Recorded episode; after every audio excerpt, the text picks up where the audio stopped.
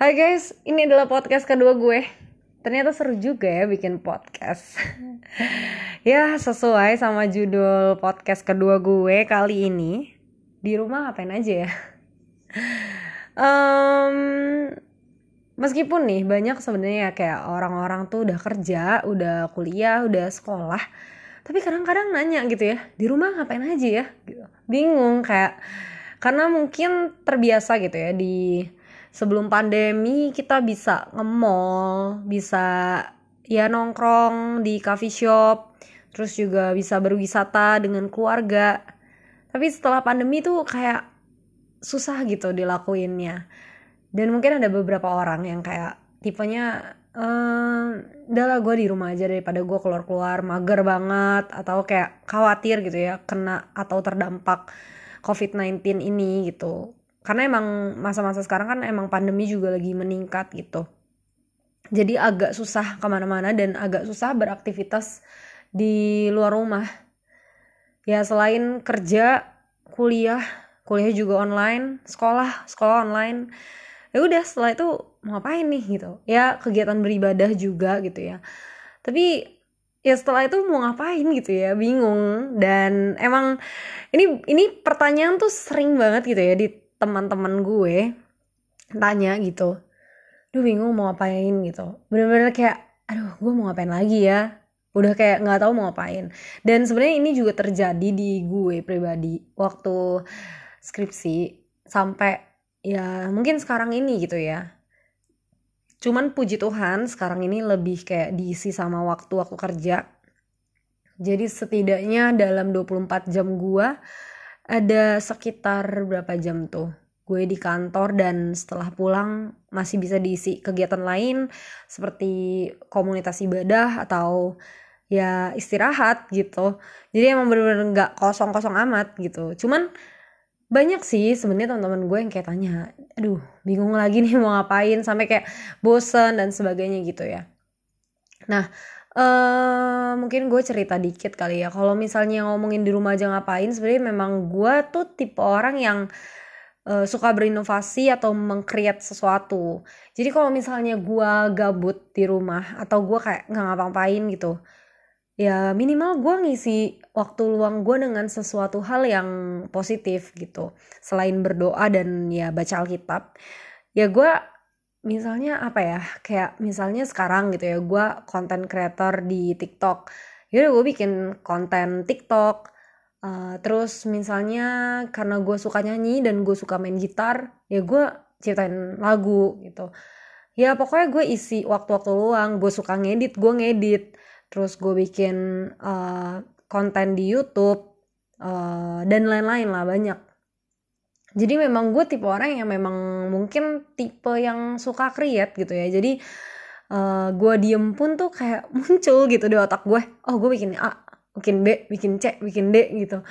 Jadi emang anaknya emang nggak bisa diem gitu. Cuman eh, nggak uh, semua orang bisa lakukan itu gitu. Jadi kadang-kadang gue juga gitu ya kalau misalnya orang ada cerita ke gue gue kadang-kadang kayak ya lo buat inilah lo buat itulah gitu ya. Kayak kayak aduh bosan banget nih gue bingung mau ngapain. Kalau gue mungkin ya bisa ngedance gue akan ngedance. Gue bisa bikin konten YouTube ya gue take video gitu.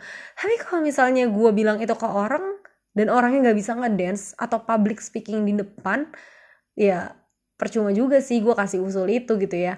Jadi kayak gue juga belajar untuk ngerti orang gitu ya Nah, cuman ada satu hal yang gue juga paling mengerti gitu ya. Itu adalah ketika kalau kita gabut atau kayak kita kita bingung mau ngapain lagi atau kayak bertanya-tanya, e, gue di rumah ngapain aja ya. Kadang-kadang nih yang terganggu itu nggak cuman uh, otak kita gitu, tapi perasaan kita juga terganggu, mental kita tuh terganggu. Jujur gue ngerasa gitu ya, kenapa orang tuh gampang marah, gampang bad mood, lebih ke bad mood lah ya. Kayak ngam, gampang ngambek gitu. Karena memang gak ada kerjaan yang dilakukan gak ada sesuatu yang dilakukan. Kalau misalnya kita melakukan sesuatu atau terisi dengan sesuatu pasti kita nggak akan fokus sama perasaan kita. Jadi ya karena orang itu selalu diem gitu atau kayak nggak tahu mau ngapain ya muncul lah gitu ya perasaan-perasaan atau egosentrisme atau apa pun nih sebutannya you name it lah gitu ya.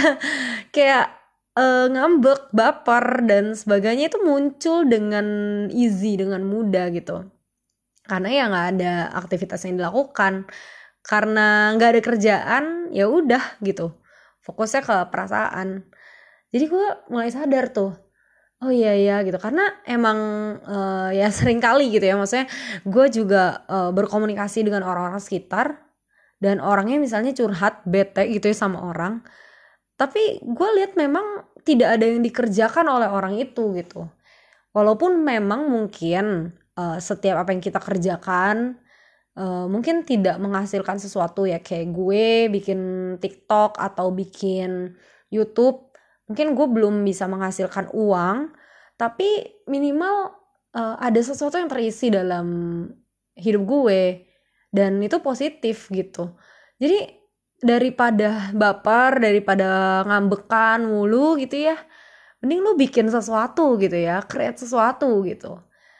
Nah ya itu sebenarnya gitu ya. Nah jadi kalau dibalikin sama pertanyaan yang tadi di rumah ngapain aja ya ya antara lu musingin mental lu pusingin perasaan lu lu berkutat dengan masa lalu atau ya lu mengkreat sesuatu. Kayak gitu sih. Nah sama gue juga sadari gitu ya. Orang kalau misalnya kenapa sih uh, setiap orang itu sebenarnya dikaruniakan dan diberikan sama Tuhan kecerdasan? Dan gue percaya gitu. Tuhan pasti kasih kita setiap kreativitas gitu buat kita uh, jujur gue juga ya gak ahli-ahli banget dalam nari. Gue juga gak ahli-ahli banget dalam public speaking dan sebagainya. Karena memang gue juga bukan lulusan komunikasi gitu. Tapi Tuhan anugerahkan setiap itu untuk kita kan kembangin ya.